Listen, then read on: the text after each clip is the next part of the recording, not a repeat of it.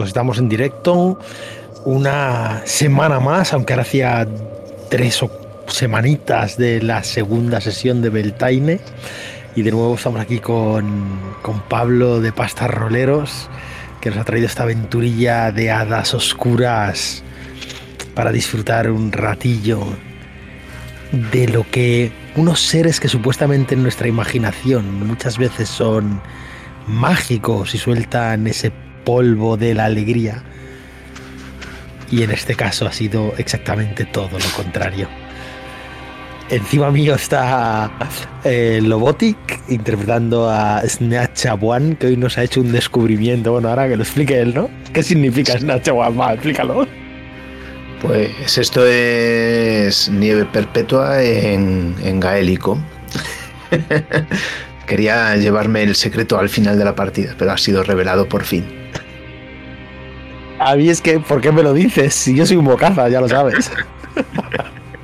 Era un, el detalle para la gente así más inquieta que lo metiera a lo mejor en el traductor. y mucho lo vería yo eso alguien metiéndolo en el traductor buscando idiomas. Ya, sí, también es verdad. Eh, a mi lado tenemos interpretando a Pot a Yonadie. ¿Qué tal, Yonadie? ¿Todo bien? Muy bien, muy buenas noches. Sí, sí. A pesar de las inclemencias tecnológicas, aquí estamos. Yo, que soy Nando, interpretaré a Mita, esta hada Ramita de ramita, vamos a decirlo claro también. Los secretos. Está el, del bosque. Y por último, y más el más importante en este caso, el director del juego, Pablo. ¿Qué tal, Pablo? ¿Todo bien? Muy bien, aquí desde el otro lado del océano, en el mundo del calor extremo. Pero a pesar del calor, igual estamos bebiendo una tacita de café en esta noche de Tainda y bueno, gracias por la invitación y a darle hoy final a nuestra historia. Em, bueno, también unos comentarios, ¿cierto? Así como recapitular ciertas cosas para posicionarnos. La sesión pasada ocurrió algo que nunca me había pasado jugando Beltane, que es que toda la mesa termine en delirio casi simultáneamente. que se entiende al menos si ocupamos las mecánicas del juego, que ahí se propicia vuestro final que ahí termina la historia de una u otra manera. Pero la sesión pasada se tomó la decisión de démosle un momento más, porque parecía muy precipitado el final en ese instante y podíamos estrujar un poco más a esas hadas, sacarles un poco más de polvo de fantasía antes de que de verdad expiraran por última vez. Así que Aquí vamos a tomar una licencia que no está en estricto rigor en las reglas, pero para poder eh, darle sentido y al mismo tiempo una cuenta regresiva al final de vuestras hadas. Em, vamos a jugar de la siguiente manera. Sus hadas se han perdido en el delirio de la fantasía. Lo último que hicieron fue entrar a la boca de la mina y perderse en el interior en donde ustedes no ven nada, porque no tienen la lámpara no tienen la bendición del espíritu del agua, y a sus espaldas, ¿cierto? Les estaban siguiendo. Esto es como un resumen. Cuando comencemos a jugar haremos una recapitulación más, más audiodramática. Pero ahí es donde quedamos. Entonces para darle ahora eh, guiar esta historia, lo que vamos a ocupar es cada una de sus hadas. Olvídense de las estaciones y vuestras habilidades convencionales van a ocupar solamente fantasía. Me refiero a los dados de fantasía. Pero hay un límite. A cada una le voy a dar tres tiradas. Una donde puede elegir lanzar un dado, una de dos dados y una de tres. Una vez lancen aquello y gasten vuestra munición, por darle un nombre, su final es inmediato. Ustedes lo pueden elegir claramente, pero van a poder avanzar en este vórtice demencial hacia el final, siempre y cuando tengan aquellos dados. Cuando los pierdan, se entregan. Y lo otro, como ya no les quedan puntos de delirio, ya se han perdido por completo en la fantasía, está la imposición, la sugerencia, el ofrecimiento, ¿no? de que ante lo que aparezca, ante lo que elijan, ante lo que ocurra, elijan algo que de verdad podamos llamar que es delirante, que de verdad podamos llamar que vuestras mentes ya no son solamente suyas, que el lugar las ha reclamado y que estamos contemplando el final de vuestros personajes. El final no necesariamente implica la muerte, pero ya dejan de ser lo que antes eran y van a ser parte del mundo, ya sea vivas, muertas o estados intermedios. Eso es lo que vamos a tomar como, como definición, ¿cierto? Lanzando dados de 6, de 4 a 6 es un éxito. Recordar que yo les puedo pedir dificultades que superen un dado. Y voy a agregar una regla adicional solo para favorecer vuestro exquisito trabajo en equipo. Alguna puede si quiere ceder algún dado a otra, claramente perdiéndolo. Pero si en algún momento sienten que el sacrificio, la autoinmolación, por el bien de alguien más, pueden hacerlo. Cuando la dificultad es alta y necesitas más dados, siempre puedes confiar en el poder de la amistad, ¿no? Pero claramente acá significa el sacrificio. Todo sea por la fantasía y recordar por la noche de Beltaine, porque aún no llegamos a ese lugar, eso es lo que quedamos. Eso serían como palabras previas antes de iniciar, antes de ponernos como en ambiente. Así que, si queda alguna pregunta de reglas, este es el momento. Si no, estamos listos para la fantasía. Hoy no jugamos a Beltaine, hoy jugamos a este juego que nos trae Pablo porque lo hemos roto. tres tiradas, una, de tres, una de dos y una de uno, y podemos ceder los dados. Cuando dices ceder dados, te refieres a que podemos eh, ceder parte de esos dados. Yo puedo decir, cedo un dado de la tirada de tres. Sí. ¿Ya? Porque recordar que hay tiradas con dificultad, donde se requiere más de un éxito. Entonces, podrían en algunas circunstancias ser... Eh, no les ser posible lograrlo, o no a todas. ¿Ya? Eso es en resumidas cuentas. Así que... Yo creo que podríamos ya ir comenzando. También, como aviso, esta aventura, bueno, este es el tercer episodio y final. Pero los anteriores episodios, y este incluidos, después serán editados, subidos a podcast, subidos a YouTube, lo más probable que durante enero, así que ahí podremos revisitar la hermosa fantasía. Ya. Vamos a hacer un cambio de canción. Y con ello lanzarnos de vuelta, ¿ya? A ver. Partamos con esta.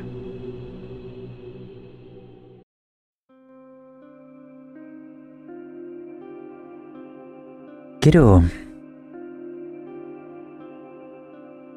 Ya no hay que cerrar los ojos. Porque aunque los abriéramos, de momento no veríamos nada lo último que sentimos fue esa implosión, fueron esas llamas, aquello que consumió ese cuerpo que utilizábamos, esa mole sangrienta.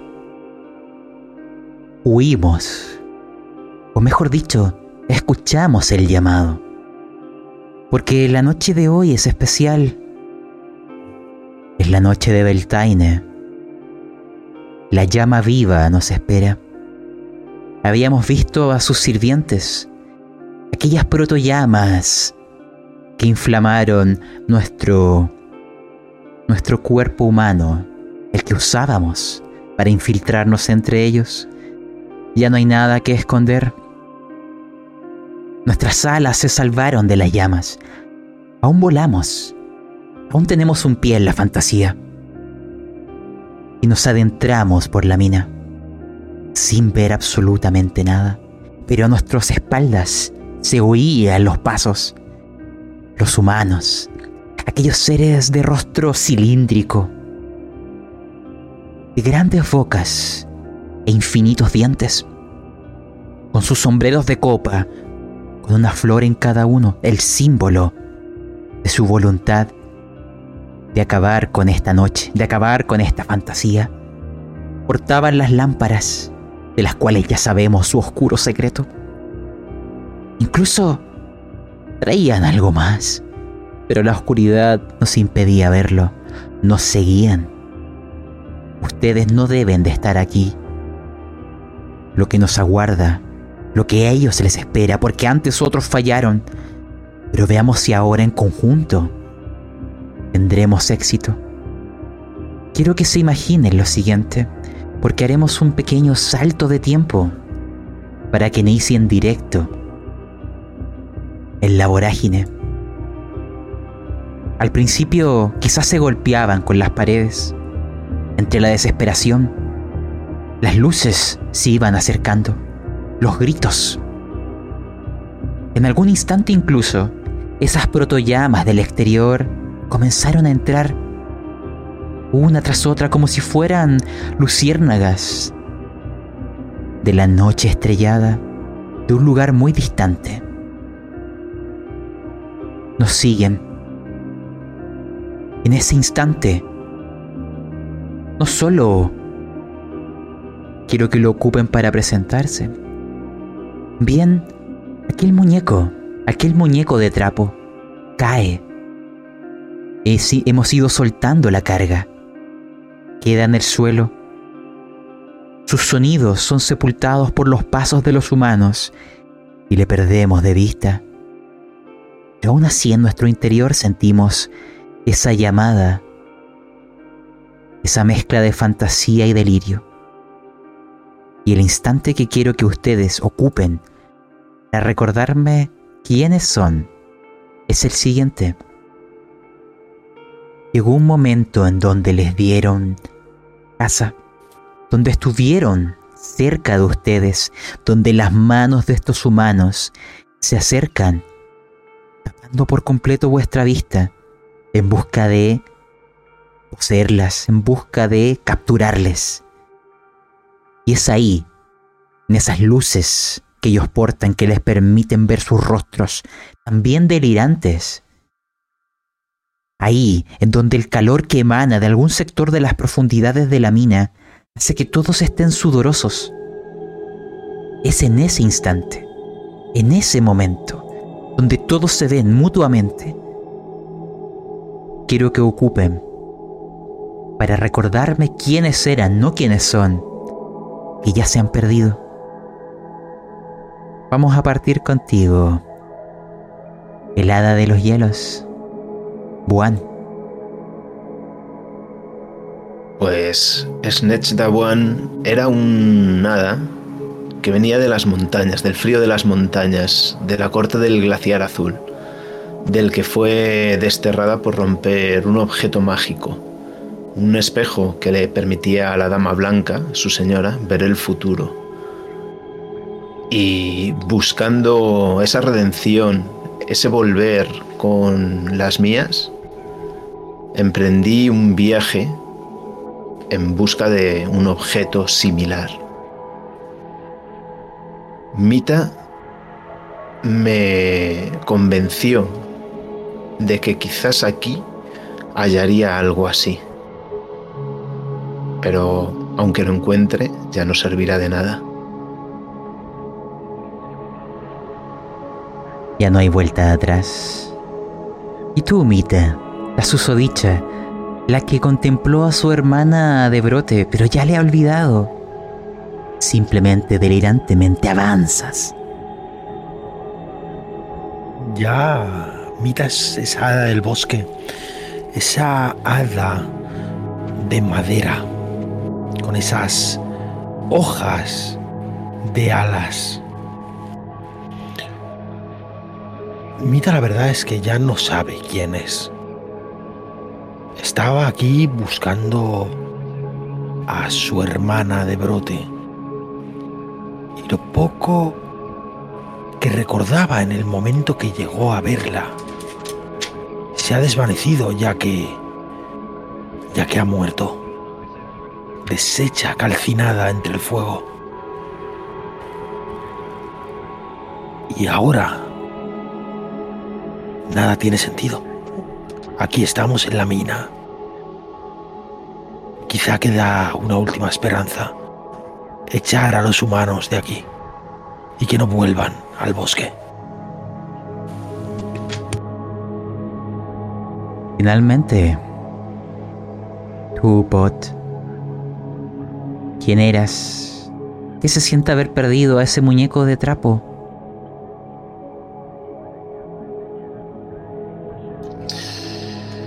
¿Quién era? ¿Quién era Pod? Pod era una más de la corte del candil de la silandera. Una corte donde las noches eran cálidas y llenas de historias. Llenas de historias de curiosas hadas aventureras que habían ido a buscar la luz más grande que brillaba en la arboleda. Quizá esta historia enturbiaron su mente, quizá la emborracharon de soberbia y pensó que ella era mucho más lista que su hermana y que podría salir a buscarla.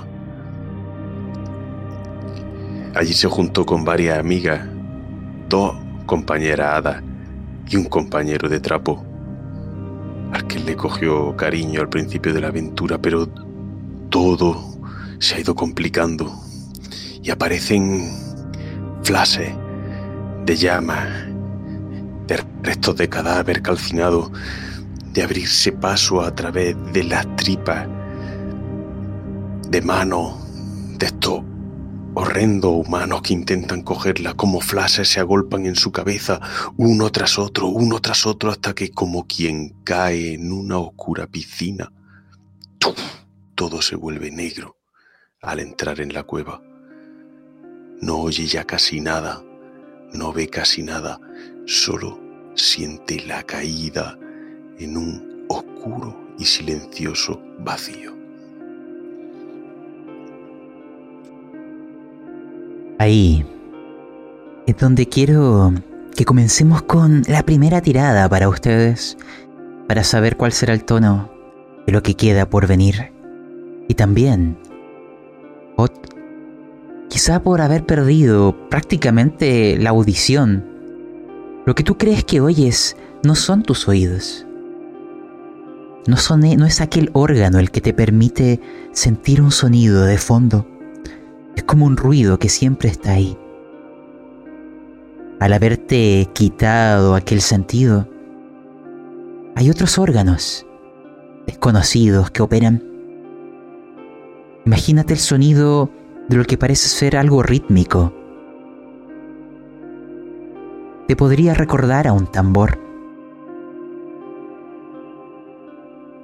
Pero aquel sonido parece ir haciéndose más intenso a medida que se adentran en la mina.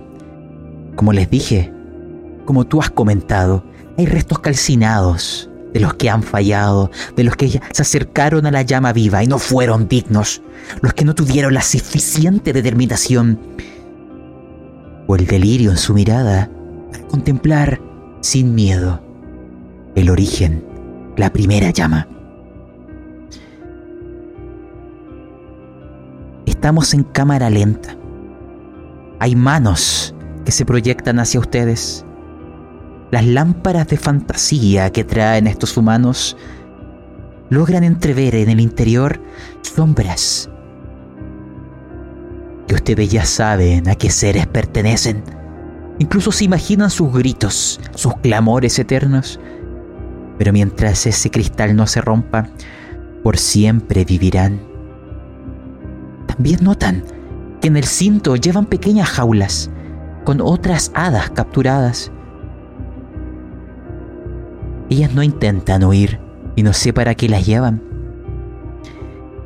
El cuerpo está sudoroso y ahora lo que he de saber es si alguna de ustedes será capturada aquí y ahora. Necesito un éxito. Necesito que me demuestren.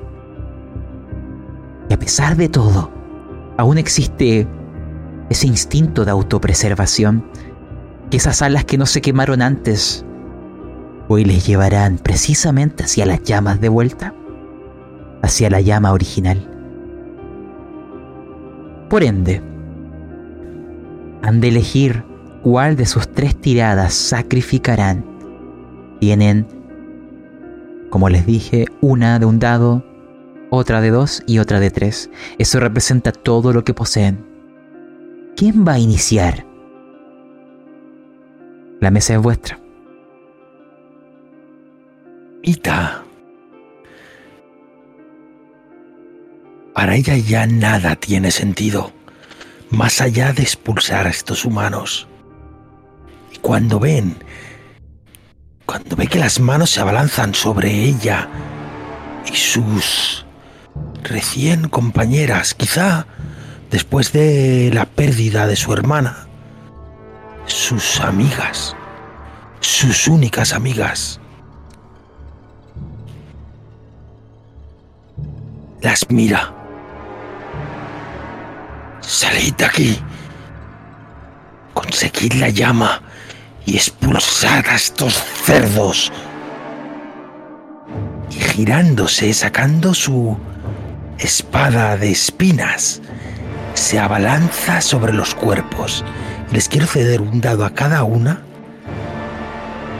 de mi tirada de dos y usaré mi tirada de un dado. De acuerdo, el sacrificio abalanzándome sobre estos humanos para que ellas logren alcanzar la llama y lo intentaré retener el máximo tiempo posible. De acuerdo, me gusta la idea. Pot y Buan podrán alejarse sin ninguna tirada. Serás tú quien deberá... Oh, Justo cuando lo decía, veo el lanzamiento. Serás capturada. Quedarás entre sus manos y de inmediato al interior de una jaula. Hay otras hadas ahí. Ninguna reacciona. Son similares a las que viste afuera. Deben, les deben haber dado algún tipo de droga que las atonta. Pero no te preocupes, Mita. Quizás se reencuentren quizá de verdad seas útil. Porque mientras eso ocurre, quiero, quiero oírte a ti, Ot. Tú descríbeme la visión del sacrificio de una de las tuyas mientras avanzan.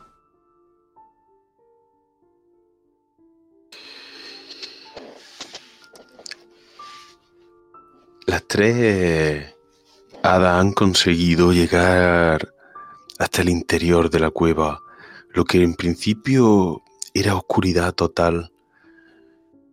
Pronto se convierte en una tenue luz que empieza a arañar las paredes negras de la cueva.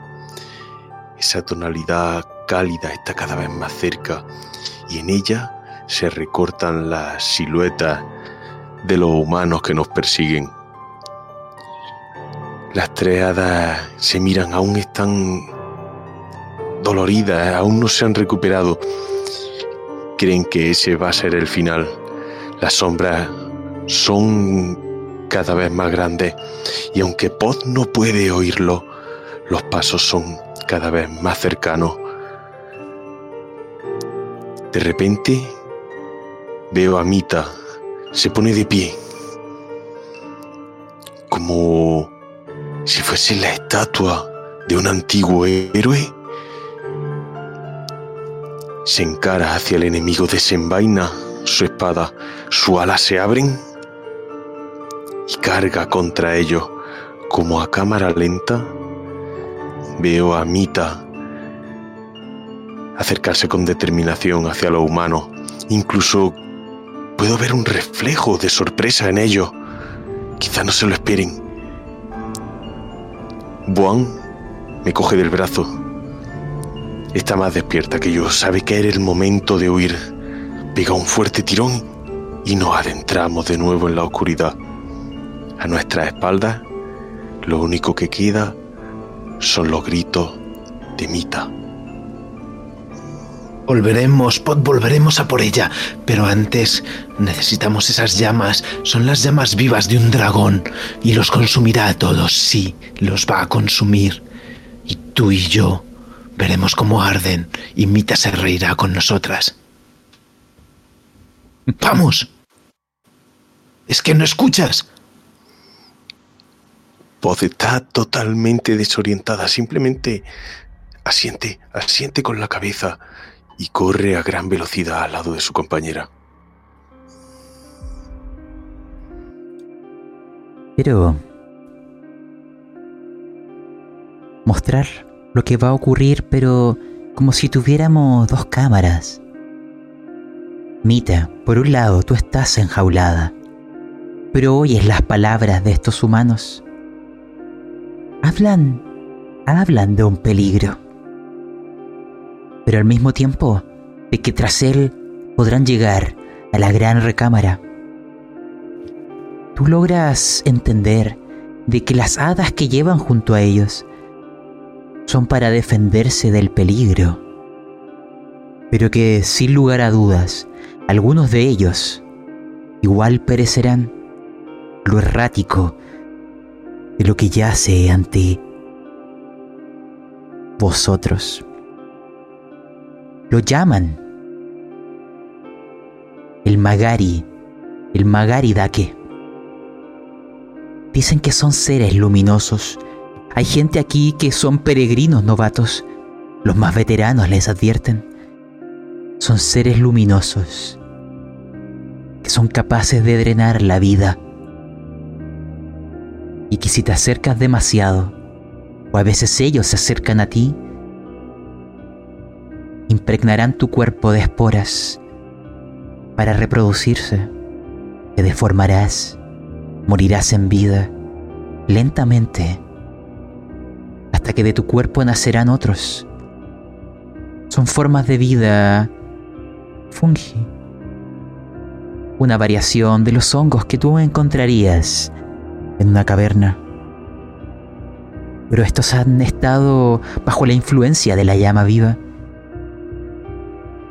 y eso es lo que tú encontrarás, Juan. Verás luz al frente.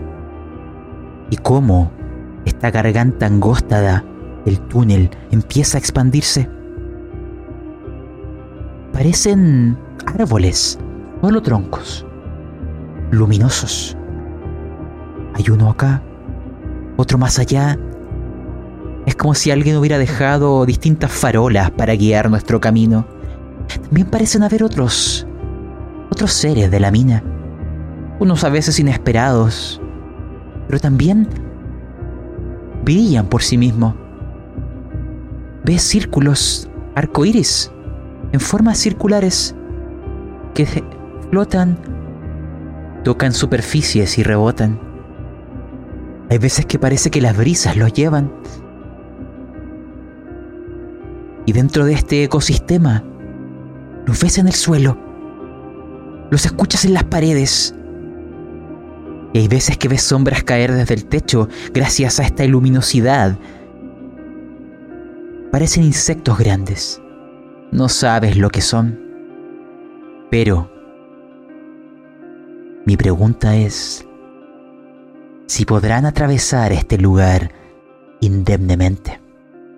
Es por ello, porque los pasos se escuchan a vuestra espalda los sonidos de algo reptando por el suelo y acercándose. La luz, que no es de llamas, es una luz blanca, pálida. Todo eso está ante ustedes, pero el delirio los llama, el calor los guía, y algunas pequeñas motas luminosas de estos seres que estaban en el exterior atraviesan rápidamente como estrellas fugaces y siguen hacia el interior de la mina. Así que aquí les preguntaré, o mejor dicho, acá tendrán que lanzar. Yo les puedo dar un éxito automático si una elige sacrificarse por la otra. Pero si desean avanzar por vuestra cuenta, necesito un éxito, cada una. La mesa es vuestra. Solo describan. ¿Qué es lo que harán? Los pasos se acercan. Mira. Somos lentas. Estamos desorientadas, pero esos insectos podrían ayudarnos. Si los cabalgásemos, si fuésemos a sus lomos, quizás tengamos más oportunidades, Po. Ellos saben reptar y moverse por aquí, por la caverna, y parece que huyen de aquello que nos persigue. ¿Qué te parece? ¿Lo intentamos? ¡Vamos, contesta! Creo, creo, creo que tienes razón. Creo que tienes razón. Te sigo. Te sigo. Mezclémonos con los insectos. No, no mezclarnos. Aprovechar su fuerza. Reservar las nuestras. Agarrarnos a sus peludas patas. Quizás no nos sientan, o quizás sí. Quizás tengamos que luchar. Pero temo más lo que nos persigue. ¿Estás dispuesto? Intentémoslo. De acuerdo. De acuerdo. Mira. Antes que lancen, déjenme advertirles algo. Solo para que sepan. Y puedan elegir en una infinita misericordia cuántos dados ocupar. Ustedes no los ven bien. Ahí están lo que los humanos llaman los Manako-yami. Son cien pies que se alimentan de los ojos de los seres vivientes. Si se acercan de manera intempestiva, probablemente pierdan de inmediato la vista. Se meten por la nariz hasta devorar los ojos. Pero ante la poca iluminación quizá ni siquiera los necesiten. Necesito un éxito para que atraviesen esto de una u otra manera. Y si, y si ambas llegan a fallar, ya veremos qué ocurre. Adelante, lancen cuánto y a jugar.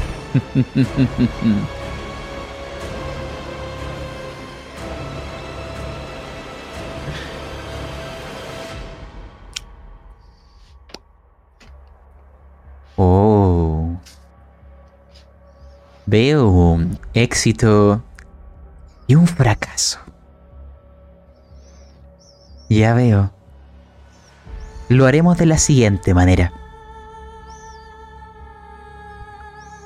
Buan. Solo tú lograrás atravesar esto de manera indemne. Yo quiero que ustedes me narren lo que va a suceder. Pero... Pot. Elige Pot. Los cien pies o los seres luminosos. ¿Qué te impidió avanzar sin contratiempos? Los seres luminosos. De acuerdo. Tú me vas a narrar esto. Los seres luminosos sueltan a veces esporas. Esporas que se transforman al unirse entre sí en apéndices o en grandes escupitajos como si proyectaran su propio cuerpo y materia al entorno. Responden al movimiento y llegarán a tu cuerpo. Se adentrarán en él y comenzará a germinar algo globular, como si fueran racimos de uva. Tus extremidades comenzarán a deformarse. El dolor comenzará a propagarse por tu cuerpo y dentro de muy poco algo nacerá. Esa es tu sentencia. Quiero que tú me describas desde tu perspectiva aquello. Mientras Juan, tú terminas la escena y siguen avanzando. Pod puede ver cómo Juan atraviesa en un vuelo rapidísimo hasta la sala, hasta engancharse a la parte trasera de la cabeza de uno de estos cien pies. A Poz le parece muy inteligente agarrarse detrás de la cabeza. Hará que la criatura no se revuelva. Poz intenta hacer lo mismo. Pero el bicho es más rápido. Si no se lanza en picado, perderá la oportunidad. Pero de repente, una de estas esferas aparece en su camino. Poz sabe que es la esfera o perder al insecto. Se lanza en picado, atraviesa la esfera, la aparta con la mano y una lluvia de esporas la envuelve. Se mezcla con su propio polvo de hada, su ala, su brazo, parte de su rostro y de su espalda está impregnado de esas esporas, pero ha conseguido aferrarse a la parte trasera de la cabeza de uno de estos insectos y a gran velocidad recorre la pared. Ve cómo Buan mira hacia atrás y esboza una pequeña sonrisa. Se alegra porque Pod lo ha conseguido. Pod intenta quitarse de los ojos esa polvo, esa espora. Tose un poco, le quema, le empieza a quemar, pero levanta el puño en señal de victoria. Están cabalgando ese insecto y cada vez se adentran más y más hacia su objetivo, el interior de la caverna.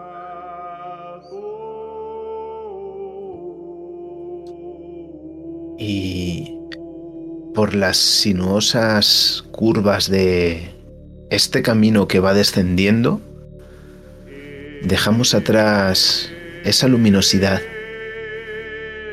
Los cien pies parecen huir también de aquello que nos perseguía. Pero pasado un tiempo, empiezan a disgregarse. Unos vuelven a trepar al techo, otros emprenden su camino de regreso. Y los dos nuestros parecen empezar a separarse. ¡Po! ¡Po! Tenemos que, que saltar o intentar que avancen. Clávale tu aguja. ¡Al de avanzar! Y sacando yo mi cuchillo, empiezo a aguijonear también a ese cien pies.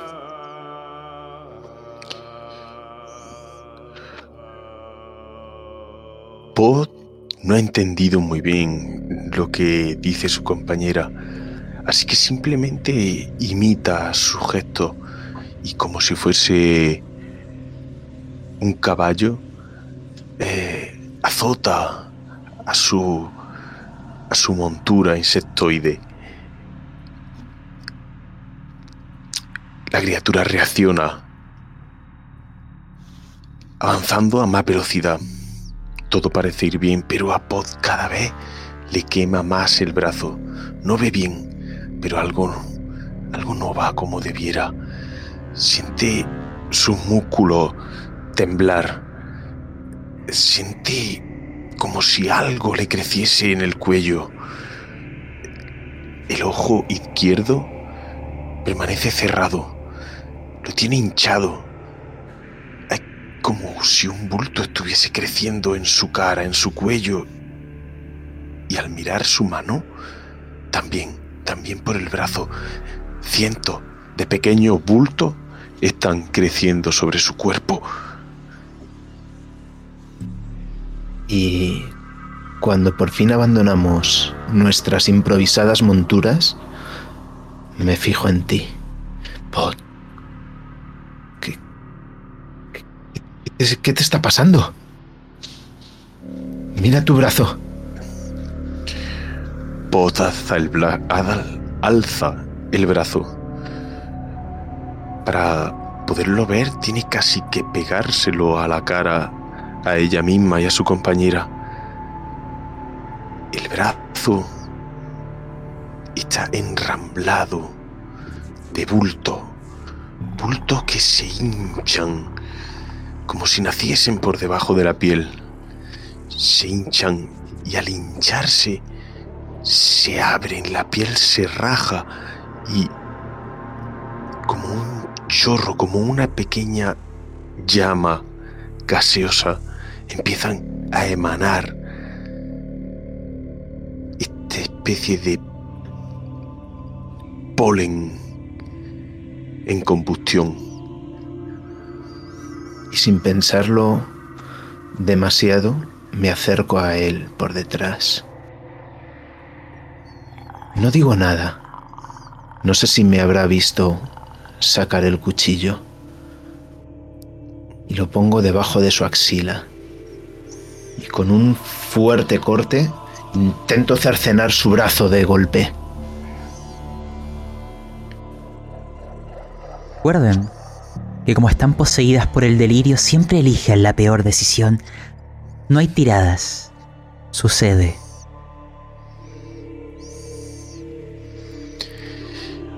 Y veo como ese brazo cae y empieza a humear. Esas pústulas empiezan a abrirse todas a la vez.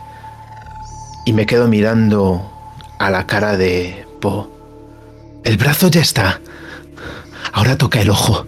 Yo te voy a curar. Aprendí las artes de sanación allí. Sí, creo que será lo mejor. Y ves ese cuchillo afilado que se acerca a tu rostro. A la altura de la axila de Pot, donde debería estar saliendo sangre, lo único que sale es esa especie de cenicienta espora en combustión, esa especie de humo, esa llama vaporosa que emerge de lo que era su herida. Pot apenas grita, casi no le ha dolido, pues su cuerpo debe de ser casi ceniza en su totalidad.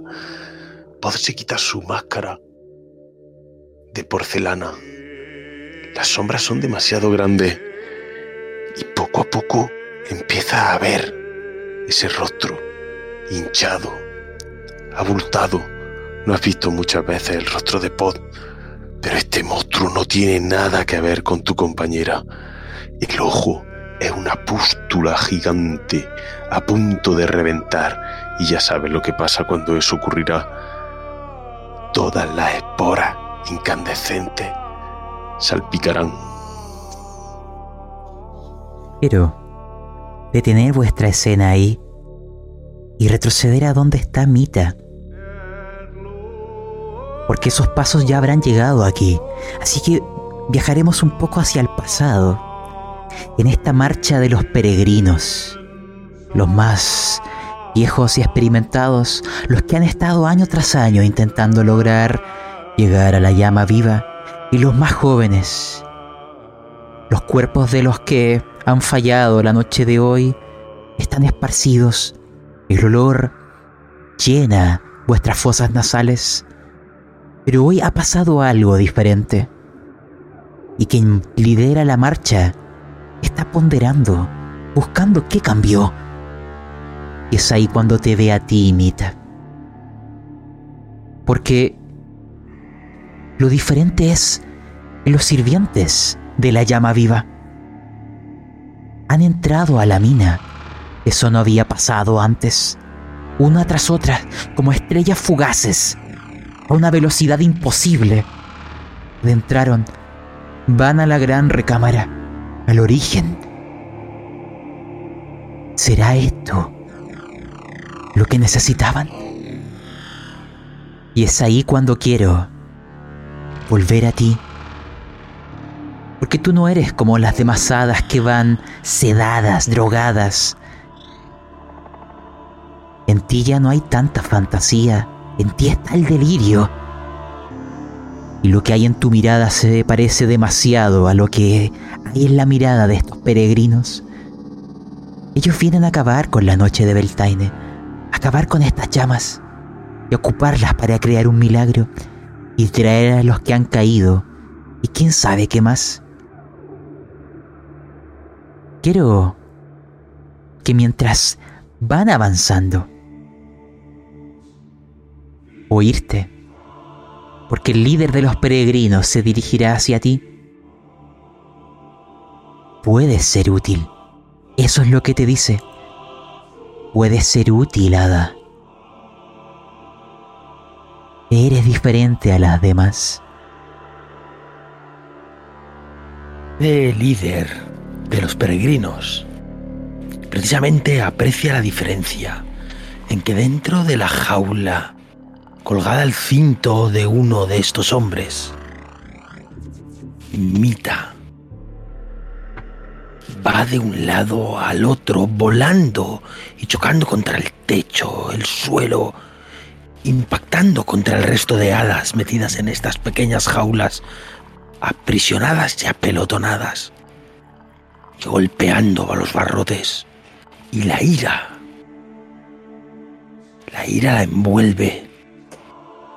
Y eso significa que la poca fantasía que le pueda quedar se está expulsando por sus propios poros. Y ahora, esta jaula a momentos parece una lámpara iluminada a destellos, que es la fantasía de Mita, escupiéndola por los poros. Cuando el líder se acerca, lo único que puede ver en mi rostro, en mis ojos blancos rodeados de madera, es odio. ¿Ayuda? Ayuda, vais a morir todos. Todos. Del primero al último. Intento pincharle con mi espada sacándola entre los barrotes, para que este hombre simplemente con sus dedos la coja y me la arranque de la mano. Vamos a ver ahí la tirada, porque si logras tener éxito en lo que te voy a pedir, sucederá lo que tú deseas. Incluso, si esa fantasía te permite romper eh, esta prisión, si fallas, el líder te ve revoloteando demasiado. Quizás te calmes si te arrancan las alas. Te pondrá en tu lugar.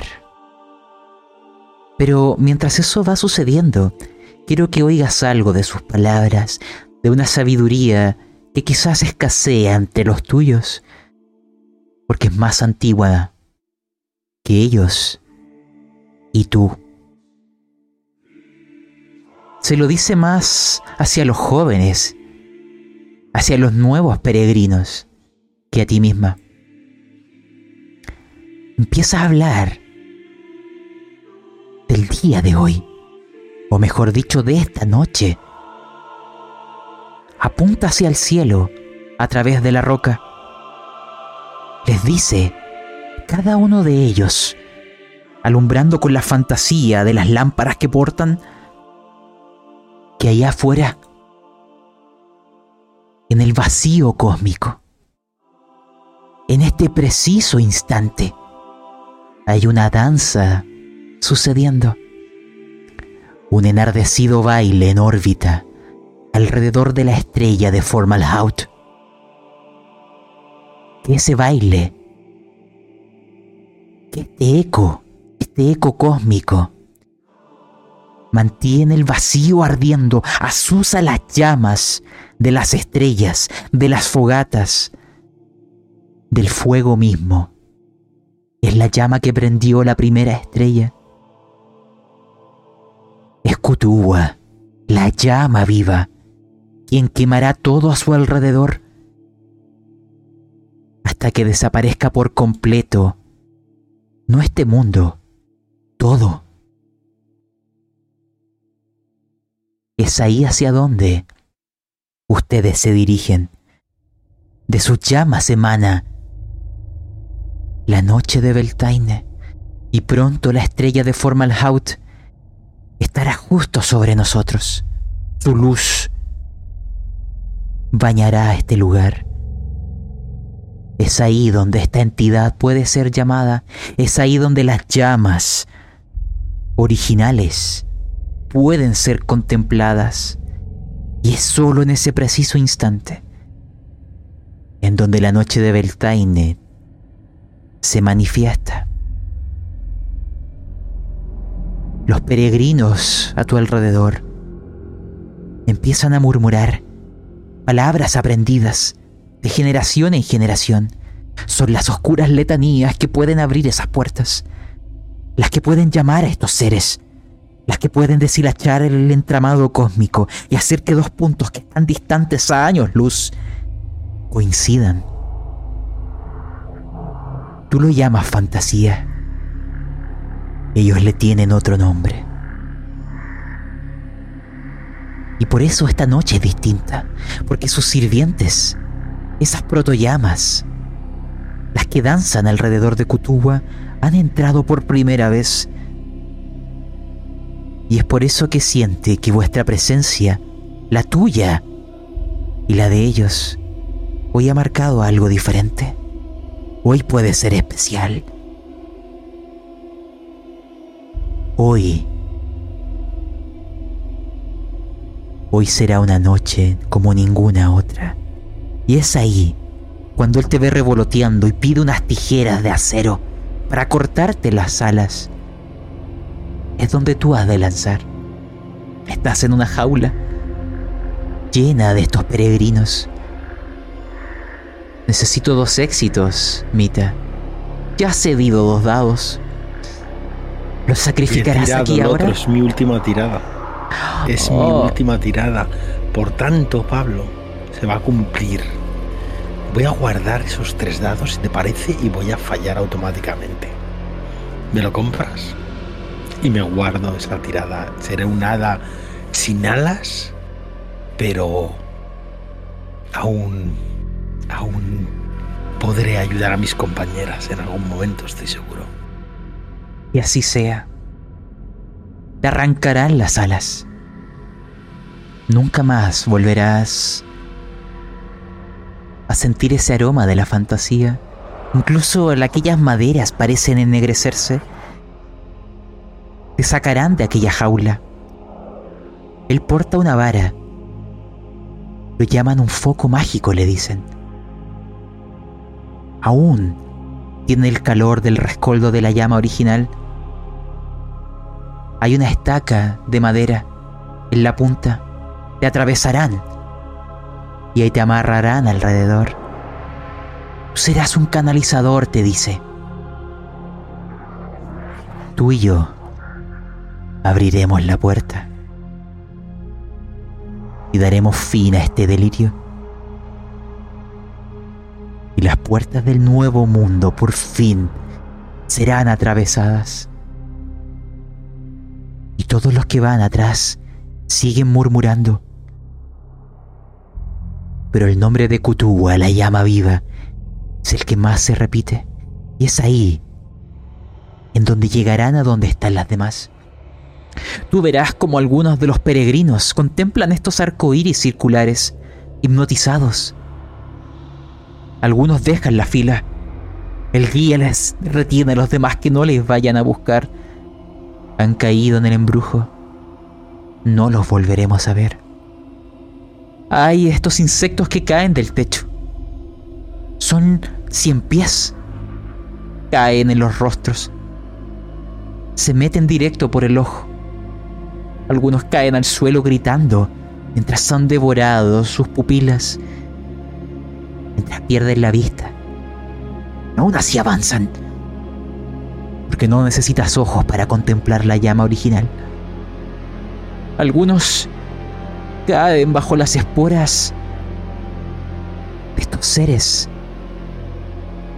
Iluminados, se contaminan, se deforman, algunos caen, algunos explotan en mil pedazos, otros se deforman y sus colgajos de carne, que antes eran extremidades, les sirven para avanzar dolorosamente mientras las pústulas se revientan y un olor dulce empapa el lugar. Y es ahí donde contemplaremos en el suelo la escena que antes estaba ocurriendo. Quiero volver a ti, Pot. Tú verás, oirás. Perdón, no oirás. Están los peregrinos. Mita está en un estado deplorable. Dudo que la logres ver, quizás es muy pequeña, pero quizás sí. Quiero que me digas qué harán. Que oyes lo último que te diré. Más allá está la gran recámara. Preparen todos la bendición del espíritu del agua. El calor aumentará. Será insoportable. Y ante ustedes, quizás la única que por sí sola es capaz de resistirlo, eres tú, Juan. Tú llevas aquel copo de nieve, aquella reliquia. Tienes en la espada congelada. Tu origen es el invierno. Quizá eres la única que logre aguantar. Pero te lo digo, si sacrificas tu reliquia, podrás decidir ayudar a alguien más, solo a alguien más. La escena vuelve a ser de ustedes. Cuéntame. ¿Le arrancan los ojos? La decisión es vuestra. Mientras todos estos peregrinos llegan, yo estoy acunando esa cabeza de Po más grande que la mía. Es nada bastante más grande. Tranquilo, esto no te va a doler tanto. Y como con mucha delicadeza voy rebanando esa carne alrededor del ojo, cortando unas lonchas finas, intentando no sacar más carne de la necesaria. ¿Gritas, Po? Cuando tu tajo es certero, Po apenas grita, pero... Pero cuando tu hoja profundiza un poco más corta parte de su cara, de sus labios, Pod grita, se revuelve, lo que hace que el corte sea mucho más imperfecto y mucho más doloroso. Pod te agarra con su único brazo y dice, por favor, por favor, no me dejes morir en la oscuridad. Por favor, llévame a casa o ante la llama, pero no me dejes morir aquí. No me dejes morir aquí. En la oscuridad no. En casa, en casa me curarán. O la llama, déjame verla por última vez. Pero... Pero aquí no. Aquí no, vámonos de aquí, Ya, por favor. calla, se están acercando. Se están acercando, cállate. ¿No los oyes? Escúchalos. Creo que vienen. Esos torpes humanos. Vienen cantando. Su burda lengua. No lo es, no entiendo lo que dicen. Pero creo que, que se dirigen a este lugar. Y arranco ese pequeño cristal, ese frasquito que contiene ese copo ahora deformado. Y cogiendo tu mano, lo aprieto en ella. No sé si tendrá suficiente frío para aguantar, pero... Espera aquí. Y raspando un poquito el hueso de su cráneo que ya casi está al descubierto para quitar las últimas esporas que veo en un intento probablemente inútil, empiezo a arrastrarla hacia un rincón oscuro.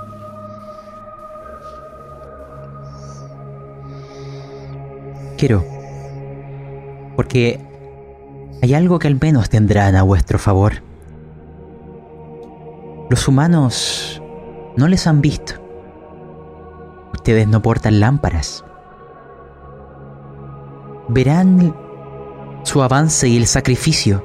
Y hay algo que contemplará quizás solamente Pot en algún instante. Quizás con lo que queda de su fantasía que se perderá en este momento. En alguno de los humanos, en algún momento, no sabe si en un hombro o en un bolsillo, ve al muñeco de trapo.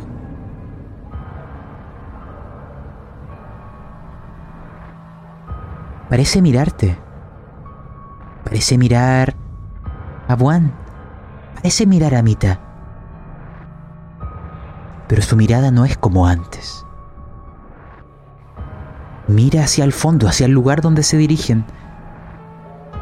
Y extiende su manito de trapo. Y es lo último que ves entre los destellos de las lámparas de la fantasía. Lo perdieron antes. Se ha subido a uno de los peregrinos. ¿A cuál quién sabe? Pero... Quizá lo descubriremos en algún momento. Mita, tú no le verás. Pero avanzarán. Después me dirán las otras dos hadas si se les adelantaron o les siguieron a los peregrinos. Pero con los sacrificios que cada uno de los grupos tuvo que hacer, llegarán a la gran recámara. Podrán ver las señales de la misma con las vetas de oro en las paredes. Recordar que esto era una mina. Este lugar se descubrió siguiendo el metal. Y acá hay un lugar nuevo, pero con destellos de algo familiar. Imagínense un lugar enorme, amplio, de casi 70 a 100 metros de altura de un vacío, como si algo hubiera tragado toda la materia y la hubiera dejado en otro lugar. No hay otras entradas. La roca está desnuda y en algunas partes parece que incluso lisa, pero completamente ennegrecida. Hay muchos restos de cuerpos. Hay algo que se verá en las alturas gracias a las lámparas y a otra cosa. Todos estos protoyamas que llegaron del exterior, estos sirvientes de la llama original, están dando vueltas por esta habitación en un baile en la primera pieza. En el centro de esta habitación hay una esfera de roca que parece caer del techo, como si intentara desprenderse. Está sostenida no por la roca misma. Acá verán unos seres que ya habían contemplado. Estos seres humanoides hechos de vegetal, de ramas, de zarcillos, y que sus cabezas eran un amasijo de múltiples ojos como un racimo de uvas. Aquí hay cuatro de ellos, grandes, mucho más grandes, del tamaño de árboles. Y están sosteniendo esta esfera en los cuatro puntos cardinales. Inmóviles, pero sus ojos de carne miran en todas direcciones. Bajo sus pies, en el suelo, hay algo grabado. Hay un círculo, un mapa estelar. No lo entenderán, pero muestra distintos puntos de nuestro sistema solar, de constelaciones, galaxias distantes. Hay un punto ahí marcado que es Formalhaut, justo en el centro. El guía de los peregrinos lleva un reloj de bolsillo y les dice a los demás que la hora se acerca. Formalhaut estará justo, perpendicularmente sobre nosotros. Y ahí será el momento. Porque lo que ellos harán será llamar a Kutuwa y propiciar la noche de Beltaine e intentar poseer a la llama original y realizar los milagros. Y tú, Mita, ayudarás. Tu voluntad, quizás. Quiero que el resto de las hadas me ayude a pintar este lugar. Que desde su propia perspectiva me digan que sienten, recuerden, ustedes han perdido la fantasía y están sometidas al delirio. Hay algo que les llamó aquí. El sonido de los tambores ahora lo sientes. Todos son los latidos de lo que podrían ser el corazón de estos gigantes vegetales.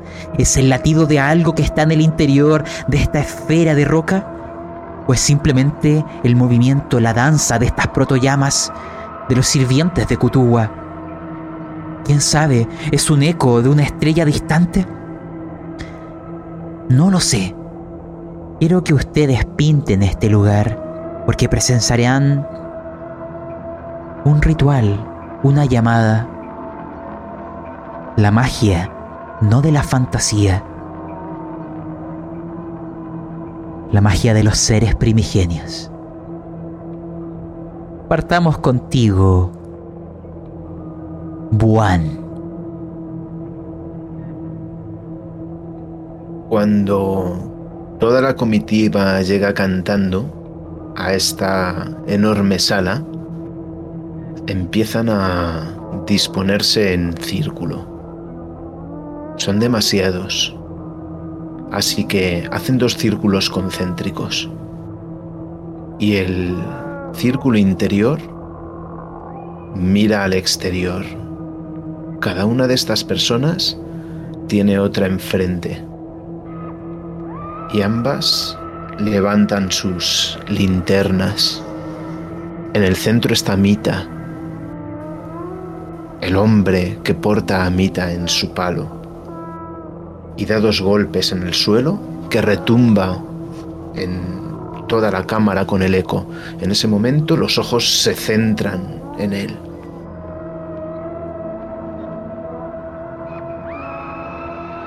Y algo hará descubrirán para qué sirven las lámparas de la fantasía.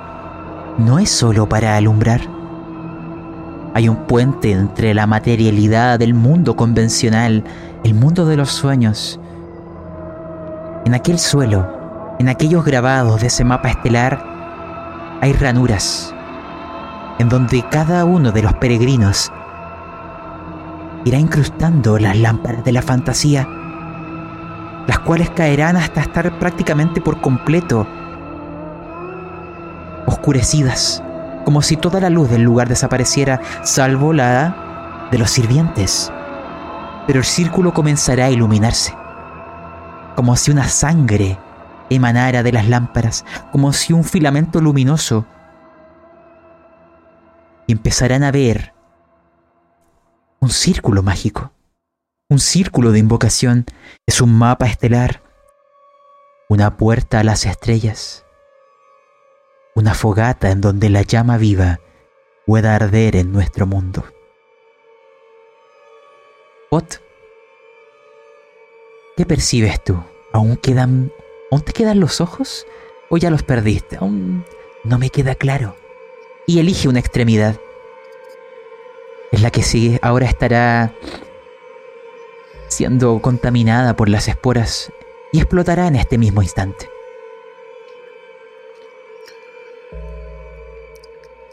En el suelo, quizá un par de metros atrás, el brazo izquierdo cercenado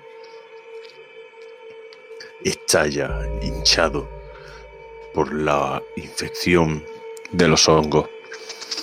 A su vez,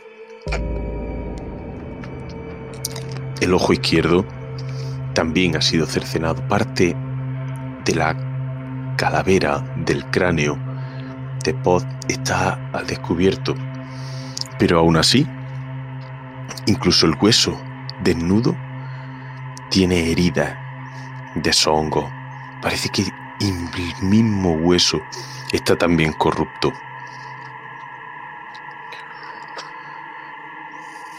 Se mira el torso está hinchado. Su hueso ahora increíblemente flexible, se están hinchando como un hongo rechoncho que se hincha a punto de estallar. Apenas tiene forma ya humanoide.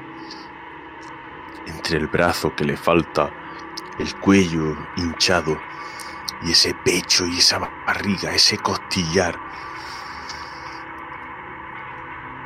Apenas tiene forma. Se arrastra casi por el suelo detrás de Juan y ve el ceremonial en medio de esa caverna que aunque esté en medio de una mina, parece que esta estructura es muchísimo más antigua que cualquier manufactura. Quién sabe, las formas caprichosas de la creación de la roca ha hecho esta cavidad. Y en lo alto de la bóveda, casi desapercibido, hay un pequeño agujero, ahora oscuro, pero del que, cuando sea la hora señalada, un destello aparecerá. Antes de pasar a Mita, hay una tirada que todos han de hacer, salvo Mita, porque va junto al peregrino que guía esto. Este guía le dice a los demás que han de demostrar que son dignos, que los sirvientes nos medirán. Necesito que lancen una tirada. Ustedes verán cómo estas protoyamas a veces se acercan a algunos de los peregrinos y los calcinan hasta matarles. Necesito un éxito. Quien falle de ustedes dos morirá aquí ahora. Porque no serán dignas de avanzar. El calor aquí es intenso. Gracias al hielo han podido lograrlo. Oh, muy bien. ¿cuántos dados te van quedando? Ve contando. Creo que ya estás. Te queda el último, ya veo. Una última tirada. ¿Y tú, Juan? Un uno. Oh. Juan, salvo, Mita, ¿quieres cederte un dado? ¿Para Ah, que lo lances? El- Este es tu final. eh, ¿Qué harás? Tenía un De golpe. antes, no me acordaba. No, pero ese Buena. os regaló Ah, vale, con vale, mi que- cesión, Ah, sí, os sí, sí, regaló la, la huida directamente. Pero yo me Puedo- queda aún la tirada de tres dados. Y no me importa cederle un dado. Me quedará una tirada de dos, creo que soy el mejor situado en este momento. y todo. Exacto. Lanza ese ¿Qué quieres último dado. Perdona. Pod. No. Oh, mal gastado.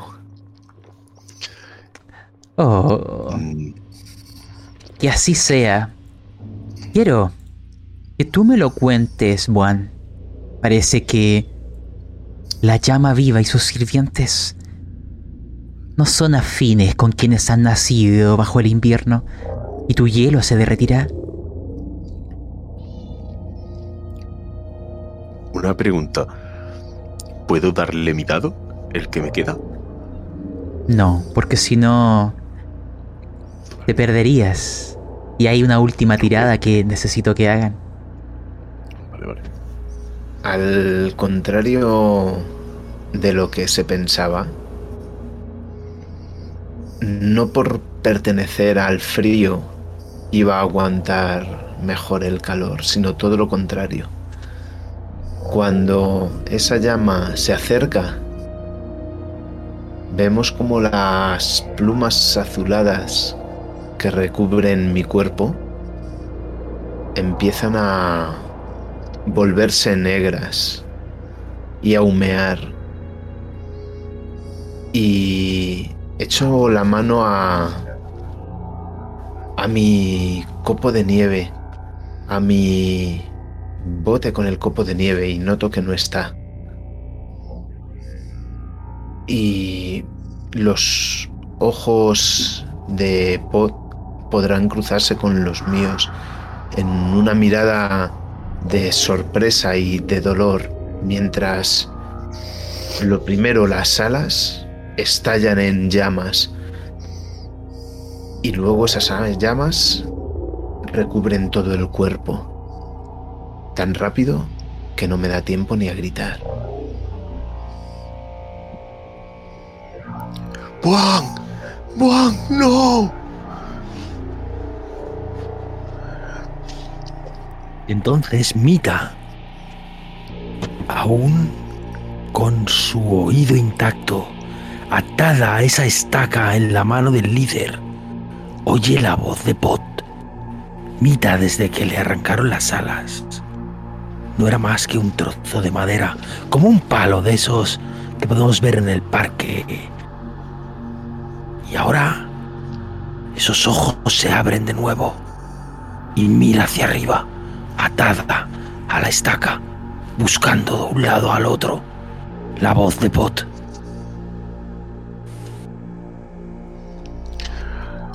Pot está de rodillas frente a un montón de ceniza con una ligera forma de lo que era su amiga hasta hace unos segundos.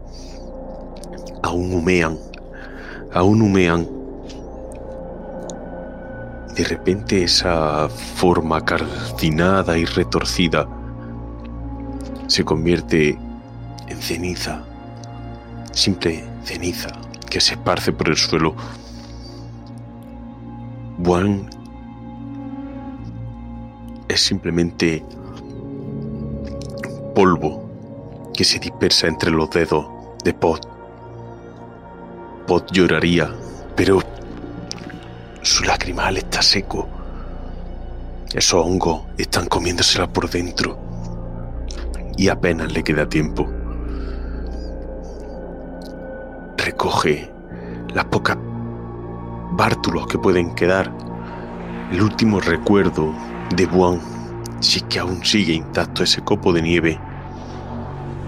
O ese frasco ya vacío. Hay otra cosa No que queda de él.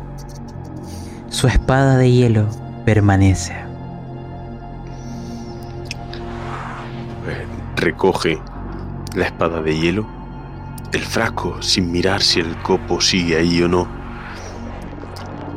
con la poca fuerza y movilidad que le permite su fungoso cuerpo, comienza casi a arrastrarse hacia el interior de la cúpula donde va a ocurrir el ritual. Les explico, hadas. Le quedan dos dados a una y un dado a la otra. La noche de Beltaine llegará ante nosotros. Y es ahí donde los milagros pueden ser realidad, siempre y cuando los dados les acompañen. Muchos, de hecho, vamos a ir cambiando la canción, porque este es un momento especial.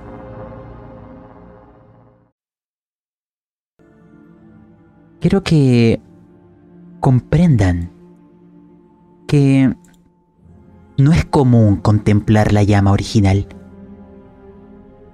Es solo cuando la estrella de Formalhaut está en posición favorable que los hechiceros, peregrinos, la gente que ha mostrado una voluntad mesurada, una locura desbordada, un delirio inabordable, que la llama viva, el primigenio Kutuwa, responde.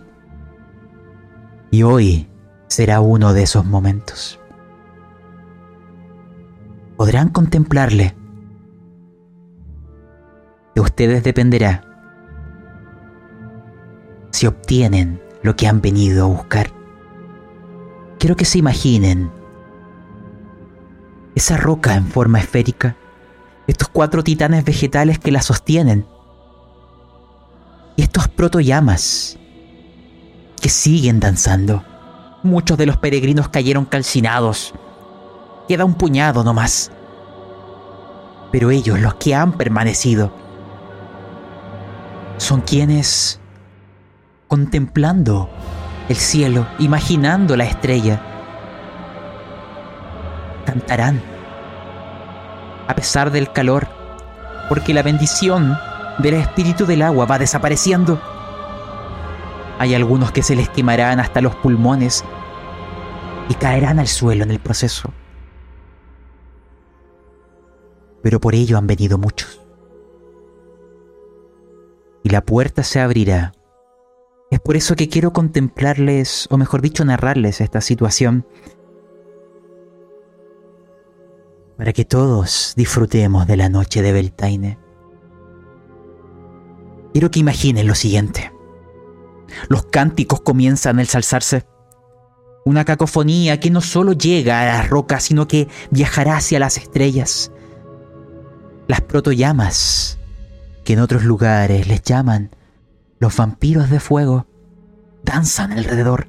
Los titanes vegetales comenzarán a calcinarse notarán que alrededor de todos ustedes comenzará a arder con un leproso resplandor. Mientras escucha las almodias en las estrellas, este maldito llamado arcano a otras esferas de existencia, en donde las leyes que conocemos no regulan el espacio ni el tiempo como estamos acostumbrados, y es ahí en ese preciso instante, en medio de este prodigioso cántico, que algo responderá desde el vacío de las estrellas. Comenzará a temblar la tierra. Y la roca, esa esfera rocosa, comenzará a brillar con colores nuevos para nosotros, ajenos a cualquier lienzo de artista, ajenos a cualquier mirada de seres de fantasía o seres mundanos. Las llamas seguirán danzando y comenzarán a mezclarse consumiendo a los que han caído, despojándonos de nuestra razón en un baile hipnótico que alimentará nuestro delirio. Y ahí, en este cielo que no es cielo, en esta roca ennegrecida, comenzará a nacer como si fuera un huevo. Van cayendo. Explota en sí. Verán una llama una enorme conflagración, una densa reunión del fuego primigenio. Quería palidecer al mismo infierno. Y es ahí, cuando en medio de los cánticos aparecerá. Intenten tapar sus ojos, pero es en vano. Eso no les protegerá. Pero es un movimiento irreflexivo e inútil.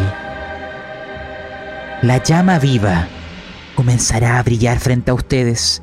Es imposible evitar su visión de esas amorfas llamas que emergen hacia cielos que no son los nuestros.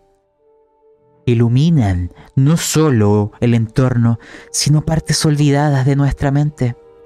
Este fuego viviente, estos glóbulos en continua destrucción y destrucción, estos flamígeros apéndices que viajan por el suelo quemando a los que aún cantan y que descienden en nuestra búsqueda.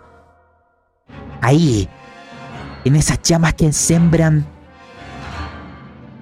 la luz y la locura. Ahí es donde nos encontramos, mis queridas hadas. Estamos contemplando a Kutuwa, una manifestación de la llama original, la que encendió la primera estrella de nuestro universo, y la que llevará a la que la última de ellas se extinga. Ahí es donde quiero cambiar a esta canción y que realicemos las últimas tiradas, mis queridas hadas, porque de ustedes depende cumplir la fantasía. Hay algo que dirá el peregrino porque en esas glóbulos flamígeros lo notarán. Hay algo. Hay un camino. En vuestro entorno ya no está la roca. Es como si estuvieran caminando por el vacío intergaláctico. Es como si el aquí y el allá se hubieran mezclado. En medio de esas llamas hay un camino. Es como si fuera una pequeña cavidad en donde hay una única y pequeña llama, tan pequeña que cae en las manos tanto de hadas como de humanos. Es solitaria. Es la primera llama, el primer destello del universo. Es el origen. Es la llama de Beltaine, la que puede cumplir vuestros deseos si es que llegan a ella. Eso es lo que estará diciendo el guía ante los que aún se mantienen sin calcinarse, porque han de avanzar, han de llegar a ella. Kutuwa empieza a quemarlos, la piel de cada uno de ustedes comienza a calcinarse. Todos van caminando a pie, las distancias no son lo que imaginamos. Cada uno camina en su propio sendero. Las alas se calcinan, las cuerdas vocales se queman, los ojos comienzan a derretirse. El calor los matará a todos, salvo lleven a la llama original, a esa cavidad, a ese pequeño espacio. Y aquí es donde han de lanzar. No les quedan muchos dados. Y yo pido dos éxitos para llegar. Pero hay otros que van. No solo están los peregrinos. El muñeco de trapo se alzará, caminará con sus propios pies, desafiando a humanos y hadas, desafiando a la fantasía que le ha dado forma, y buscará la llama igual que ustedes. Así que hadas, tiempo de lanzar y narrar tu final o vuestro inicio. La escena es vuestra. Mita partamos contigo. Estoy atada a esa estaca. Esa estaca que le sirve prácticamente de guía. Al guía. Paradójico. Empiezo a aprender. Literalmente. En llamas las cuerdas se deshacen. Y yo, agarrada con los brazos hacia atrás en la estaca, solo puedo mirar a la llama. Aguanto. El guía con sus grandes zancadas me llevará por delante de él mismo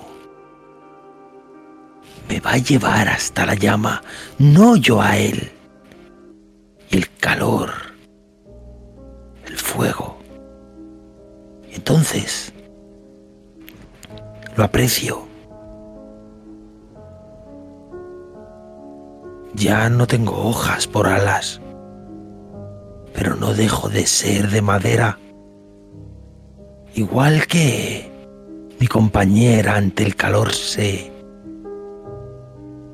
ha combustionado, pero podíamos decir derretido. Yo soy fácil de prender.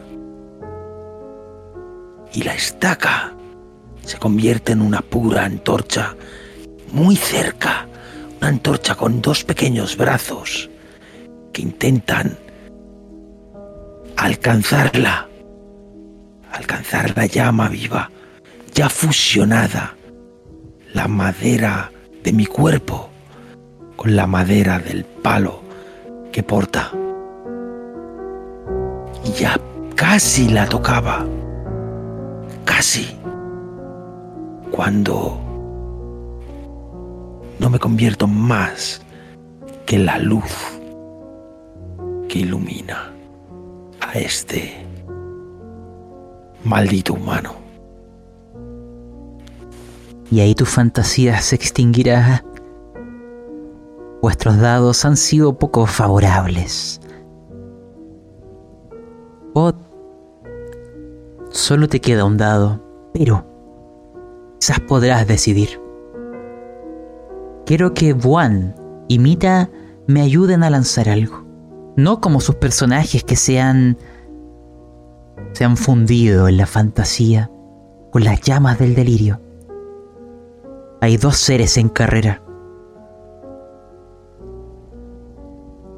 El peregrino, el, el que guiaba a los demás, y puede alcanzar la llama. Tú te has consumido, Mita, para protegerle a él. Pero también hay otro, el muñeco de trapo. Yo le voy a dar tres dados al muñeco, tres dados al guía. Vos tú solo tienes uno, te estás consumiendo. Pero si quieres decidir a quién ayudar, puedes hacerlo. Porque eso lo lanzarán tus compañeros. ¿Quién alcanzará la llama?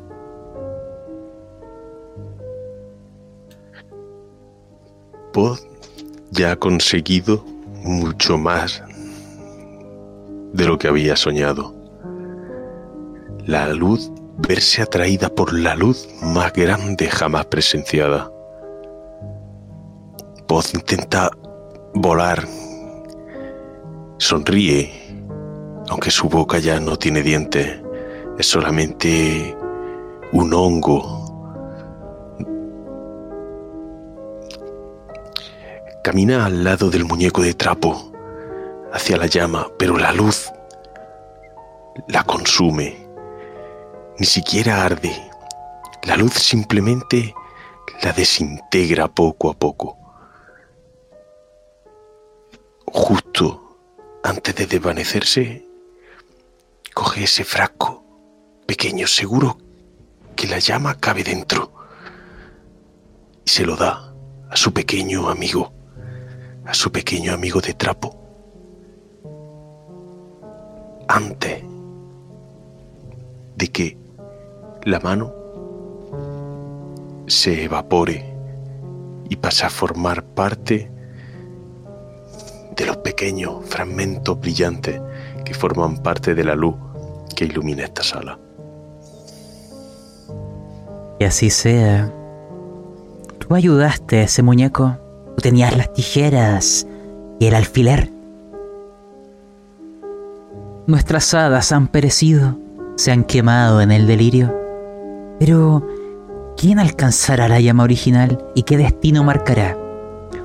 Ustedes lo decidirán, no yo, pero hay algo que les digo instintivamente, porque lo sabrán. Si esa llama se apaga, marcará el inicio del fin con ella se irán apagando las estrellas. Llevar todo lo que conocen hacia un futuro final. Si esa llama se alza, se aviva, yo no sé lo que pasará. Ustedes tendrán que crearme ese final. El humano o el muñeco de trapo. ¿Quién llegará? En este caso, Buan, tú ocuparás al muñeco. Tienes cuatro dados. Mita, tú ocuparás al peregrino. Tienes tres dados. Voy a definirlo como una tirada enfrentada. Quien saque más éxitos vencerá y ocupando la llama original, decidirá qué ocurrirá. Hará de la fantasía o los milagros un lienzo en el cual dibujar lo que quiera. Llevará las estrellas a su fin o creará quién sabe qué. Veo que Mita tiene dos éxitos. Y dos éxitos. Vamos a pedir un desempate claramente. Vuelvan a lanzar. Solo quiero que alguien llegue.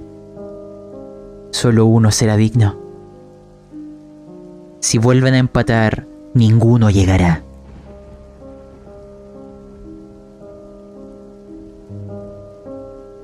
¿Los tres dados o, un dado era lanzar? Sí, perdón, es que Repetir tirado mi gata en vez de yo. Repetir la tirada, 4 y 3, tal cual. Y a partir de eso, vamos a ir definiendo.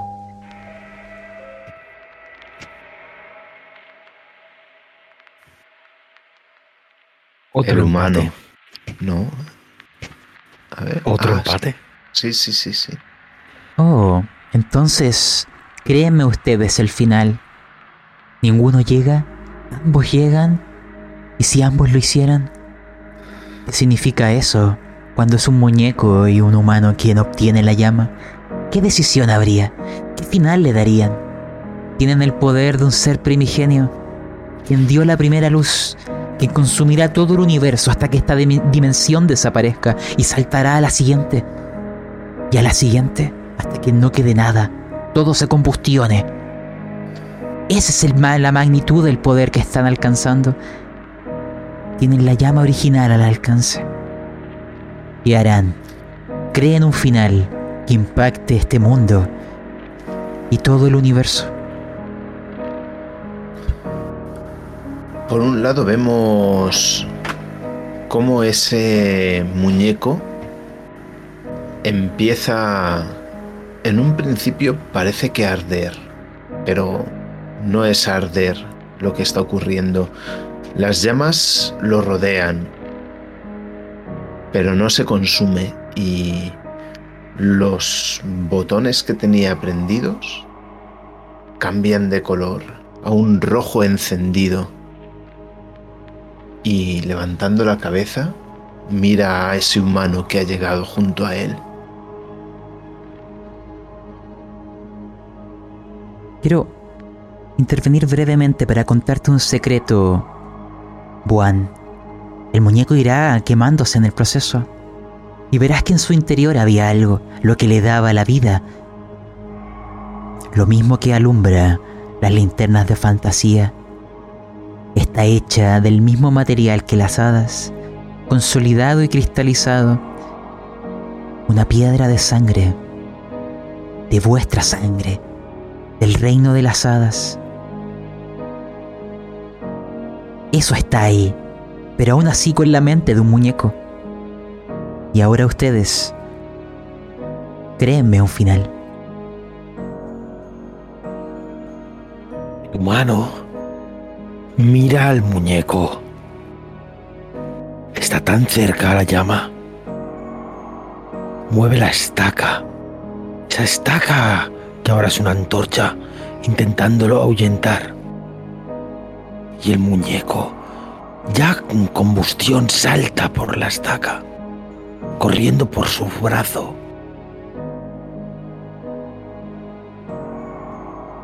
Intentando alcanzar la llama antes. Y en el último momento vemos como uno de esos hilos que iba colgando se engancha en una astilla y empieza a deshacerse rueda por esa vara y al llegar al final, solo la piedra de sangre cae en esa llama. Y impacta la llama. Y parece como si la llama desapareciera. Pero no la piedra de sangre ha absorbido la llama. Y dentro de la piedra, mezclada la fantasía de las hadas con la propia llama original, esa piedra rojiza, podemos ver la llama palpitar, eterna. El humano mira a un lado y al otro, ve el hilo deshilachado por el suelo y ahora la llama no es la llama, es la piedra que la contiene, con la pura esencia del muñeco. Y agarra esa piedra en la mano que mira.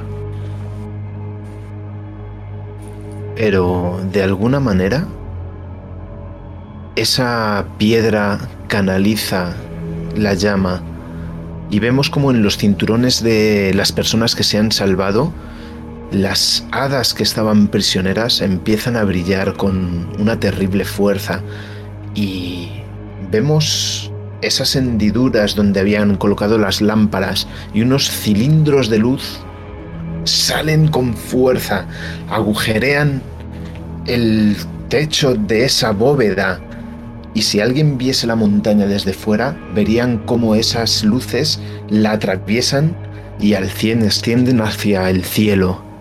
Y yo nadie, ¿a dónde llega esa luz?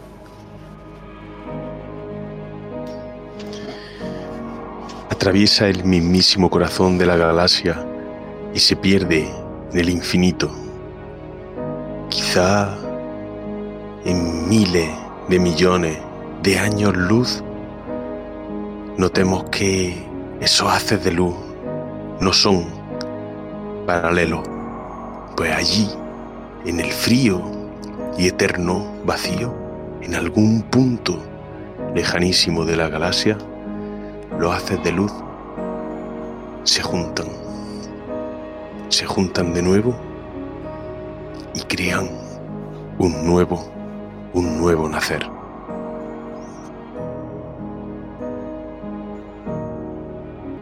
Y desde el propio espacio podemos ver este pequeño planeta, muy pequeño, como uno de los planetas del principito, que una vez lanzada toda su fantasía, ¡plof! estalla.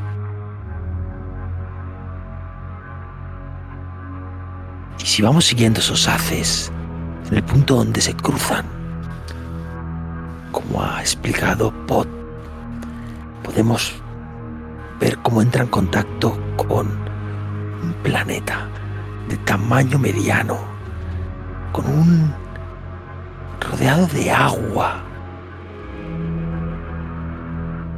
y una ameba se crea y empieza a moverse.